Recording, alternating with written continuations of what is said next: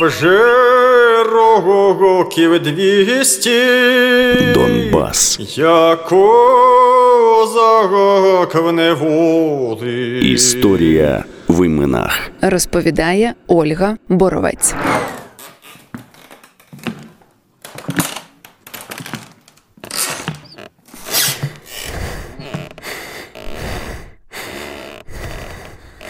Її освіта була підслухана. Вона першою у світі підписалася псевдонімом Українка. Саме вона навчала української мови дітей Донбасу, коли той був під окупацією Російської імперії, і це при тому, що батько її був викладачем російської словесності. Якщо в мене є талант, то я горда і щаслива, що віддала його не бездільній ситій юрбі, а мужицькій хаті. Писала Христина Алчевська. Про неї сьогоднішній подкаст із серії Донбас. Історія в іменах.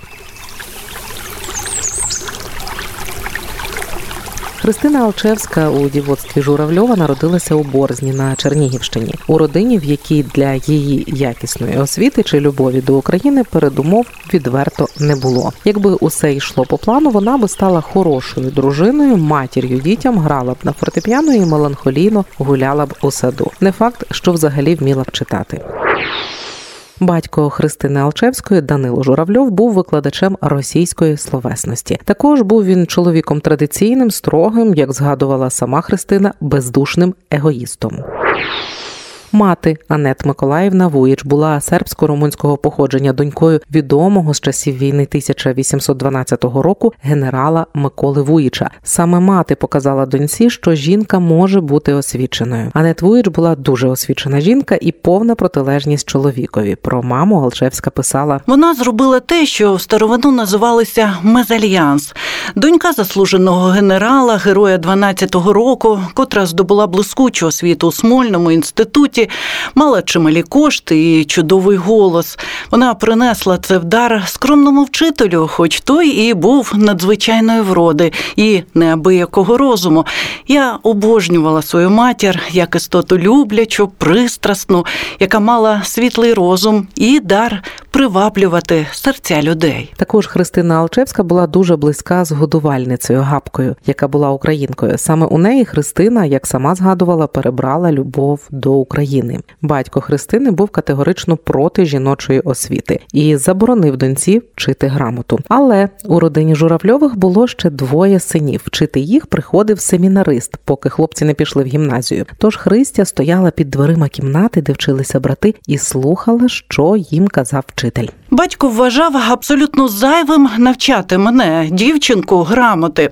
Та мені так хотілося цього, що я навчилася читати, підслуховуючи їхні уроки, і читала краще за моїх братів. Згадувала Алчевська. Зрештою, читати і писати вона навчилася раніше ніж її брати, а потім ще й писала за них твори для гімназії. Однак початкову освіту Христина Алчевська офіційно так і не отримала. Алчевська дуже багато читала і була значно ерудованіша за багатьох дипломованих чоловіків.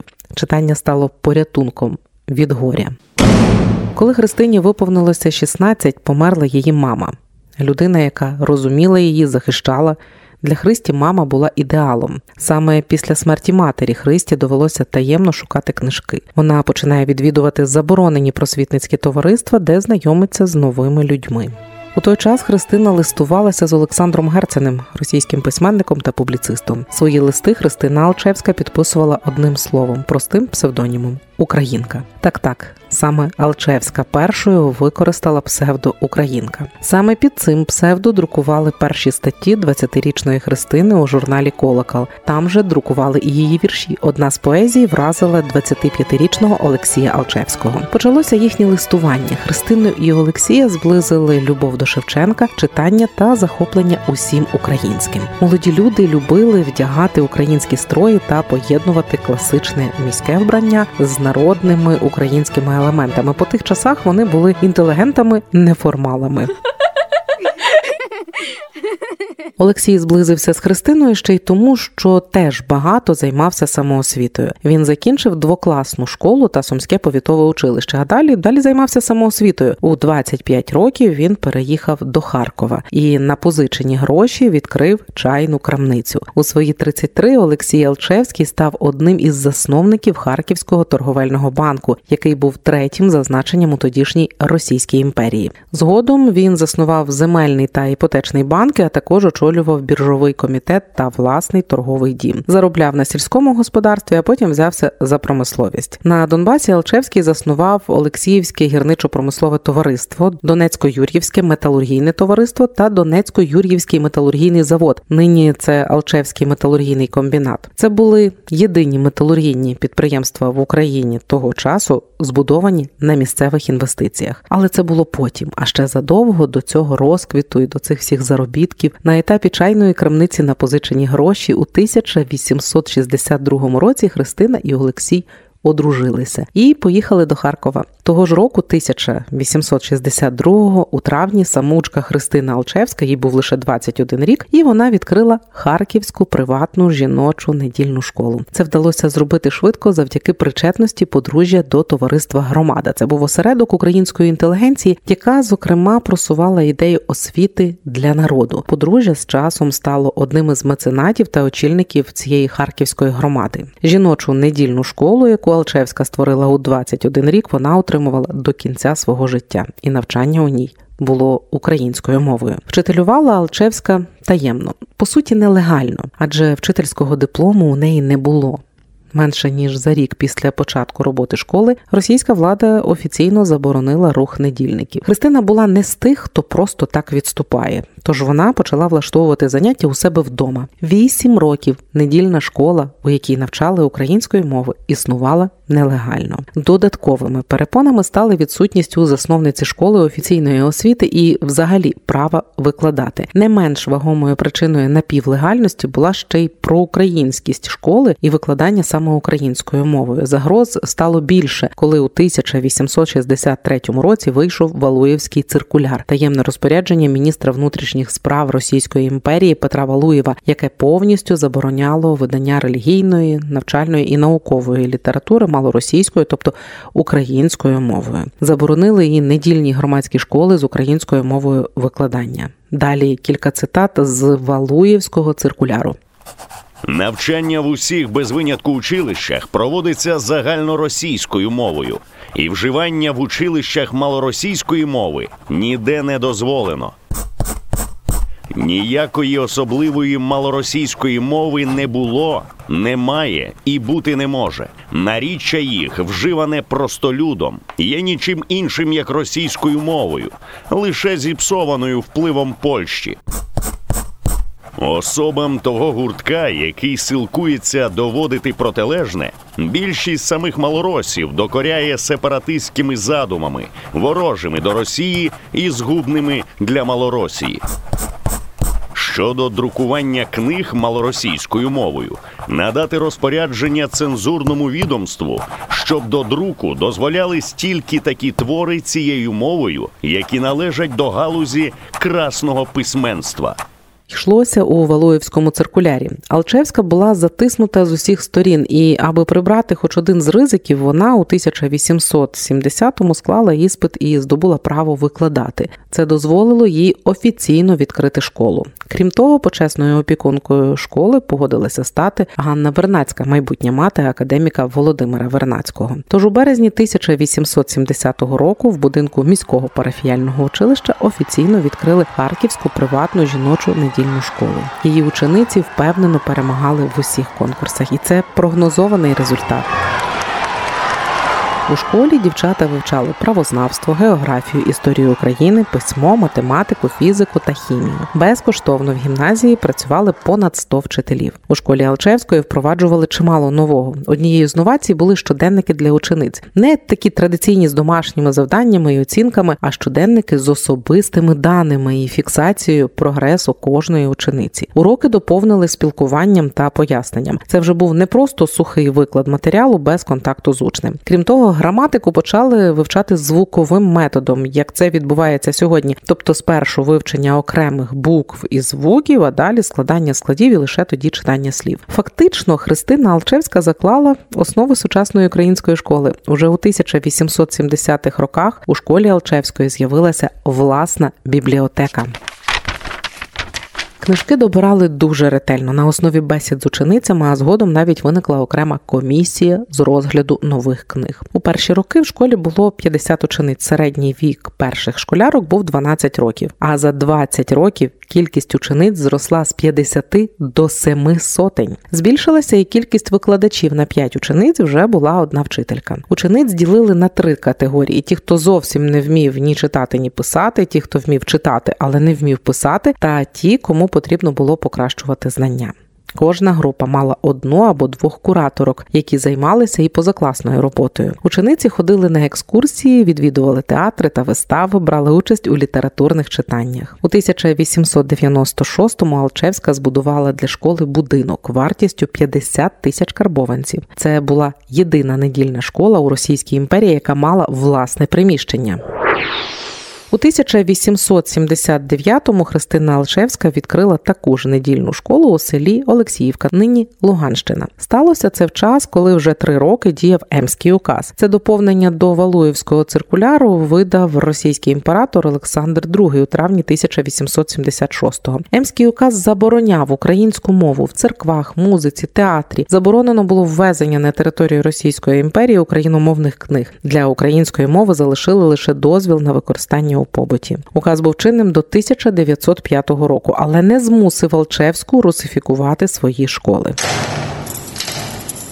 Повернімося в Олексіївку. Школу на Луганщині збудували повністю на гроші Алчевських. Христина стала її попечителькою. Та школа була зовсім не така, як у Харкові. Вона була однокласна і більше нагадувала будинок культури ніж школу. Саме там мрії Алчевської зіштовхнулися з жорстокими реаліями села. Учнів не могли привчити до дисципліни. У них не було чи то бажання, чи то сили вчитися. А вчителі, які працювали на громадських засадах, почали просто звільнятися. У себе там так і зникло, якби у 1887 році Христина Алчевська не познайомилася з Борисом Грінченком, письменником, істориком істориком, етнографом та його дружиною Марією, освітянкою та перекладачкою. Алчевська запросила родину Грінченків в Олексіївку, виділила їм окремий будинок та встановила зарплату у 300 карбованців. Крім того, Алчевська погодилася доплачувати вчителеві 100 карбованців на рік, але після екзамену, якщо вчитель доведе, що добре виконував свою роботу. Грінченко погодився.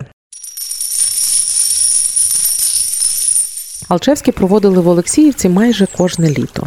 Про стосунки меценатів та Грінченків писала у книзі спогадів Марія Грінченко. Їх вона видала під псевдо Марія Загірня. У тих мемуарах читаємо, що Борис Грінченко не надто був задоволений умовами в Олексіївській школі. Тішили його спершу прихильність Алчевської до нього та української ідеї. Сама ж Марія Грінченко майже прямо називає українство Алчевських шароварщиною і лицемірством, висміює пафосність і помпезність і самих Алчевських і їхні заходи в Олексіївці. Суперечності між Христиною Алчевською і подружжям Грінченків через двоєдушиє, яким вони дорікали Алчевській, постійно. Росли, однак шляхи їхні не розходилися. Алчевська видала з колективом авторів двотомний показник книг для народного і дитячого читання. Називався він «Що читать народу.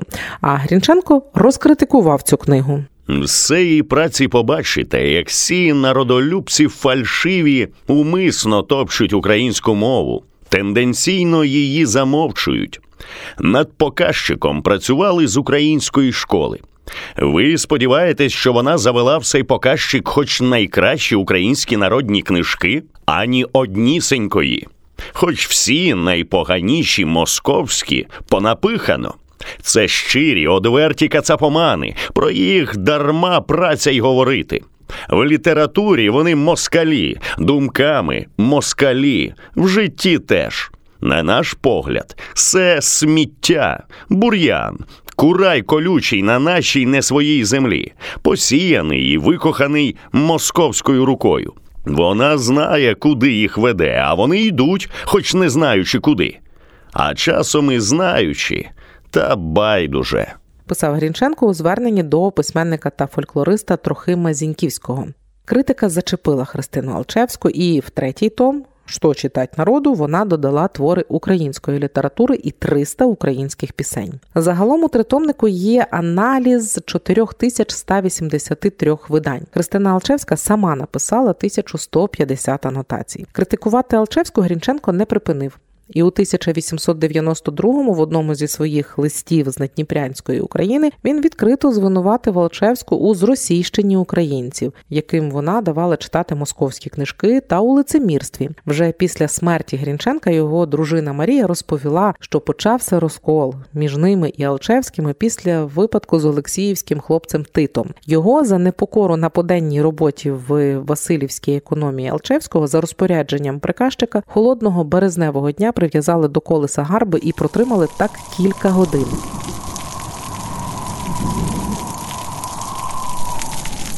Чоловік стояв під дощем і снігом в одній свиті так довго, що на ньому була ожеледь. Далі тит важко захворів. Марія Грінченко допомагала його лікувати. А Борис Грінченко написав про ситуацію Алчевській. Але вона відповіла, що володіє іншою інформацією від осіб, яким довіряє, проте звернулася зі скаргою до чоловіка. Саме так між Алчевською і Грінченками почалися суперечки в листах. В одному з них Грінченко відкрито звинуватив Алчевську у двоєдушності через те, що з одного боку вона хоче освіти для народу, а з іншого у неї селяни працюють по 15-16 годин і вже не мають на освіту ні часу, ні сили. Саме ці листи поставили таки крапку у співпраці. Поза тим, Олексіївська школа за вчителювання Бориса Грінченка стала найкращою у повіті.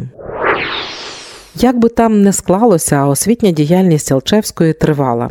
У Харківській недільній школі Алчевська відкрила музей наочних посібників, таблиць, карт, манекенів, приладів. Такого музею не було у жодній початковій школі Російської імперії. У музеї було 434 експонати. Також з колективом авторів Алчевська видала посібник для навчання дорослих. Він називався Книги для дорослих. У цьому посібнику була вперше врахована специфіка навчання дорослих. З 1899 по 1917 роки ця книга перевидавалася 40 разів. У той час Христина Алчевська була уже справжнім освітнім авторитетом. До неї їздили за досвідом. Вона організовує освітянські виставки, літературні салони, у яких, зокрема, брали участь Микола Вороний, Максим Рильський, Гнат Хоткевич, Олександр Олесь. А ще вона представляла харківську школу на міжнародних виставках в Антверпені, Празі, Брюсселі, Парижі і навіть Чикаго.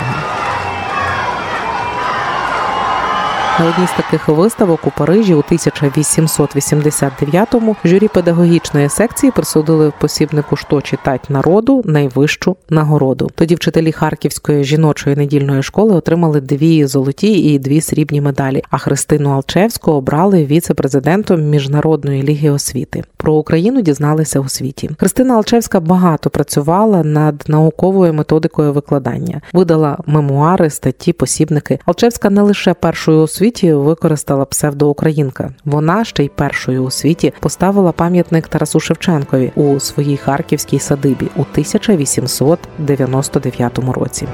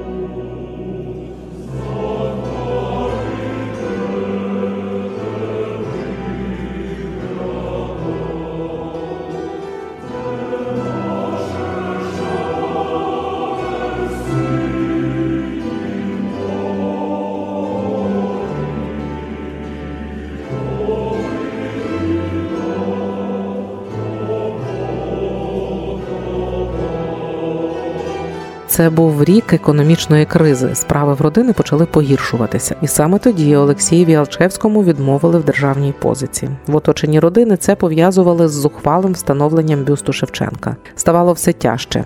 7 травня 1901 року Олексія Алчевського знайшли мертвим на залізничних коліях. Обставини його загибелі досі загадка. Смерть чоловіка підкосила Христину Алчевську, але попри це наступні 20 років вона далі підтримувала діяльність школи попри власні проблеми. Тож потужною підтримкою тоді для Христини Алчевської стали її діти. Зокрема, донька Христя. Вона викладала в гімназії разом з мамою, вела активну літературну і політичну діяльність. З 1915 року вдома в Алчевських відбувалися зібрання молодіжного літературно-політичного гуртка під проводом наймолодшої доньки Христі. Але 1917 став ще одним потрясінням для Алчевських. На гастролях у Баку просто на сцені від Манінгіту помер син Іван. Того ж року більшовики виселили Алчевських із їхнього будинку. Христина Алчевська померла у серпні 1920-го у Харкові. Для її сучасників українофілів Христина Алчевська здавалася не завжди щирою та була у останні 30 років діяльності не зовсім однозначна. Однак нині за багато років після її смерті фактом залишаються її досягнення. Освіту у харківській приватній жіночій недільній школі здобуло понад 17 тисяч жінок. Вона першою використала псевдонім Українка. Саме біля садиби Алчевських з'явився перший у світі пам'ятник Шевченку.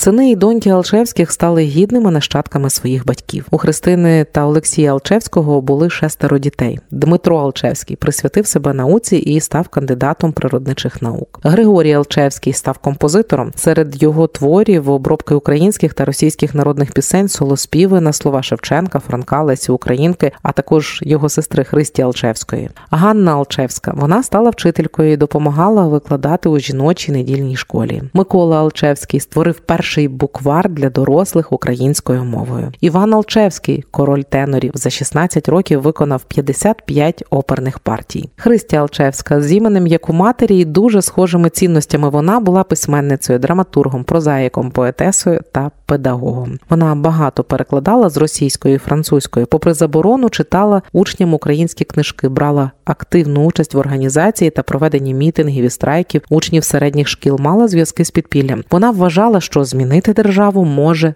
лише молодь. З вами була Оля Боровець. У наступній серії подкастів Донбас. Історія в іменах розповім про Володимира Сосюру, про те, як бунчужний армії УНР отримав сталінську премію, попри заклики любити Україну.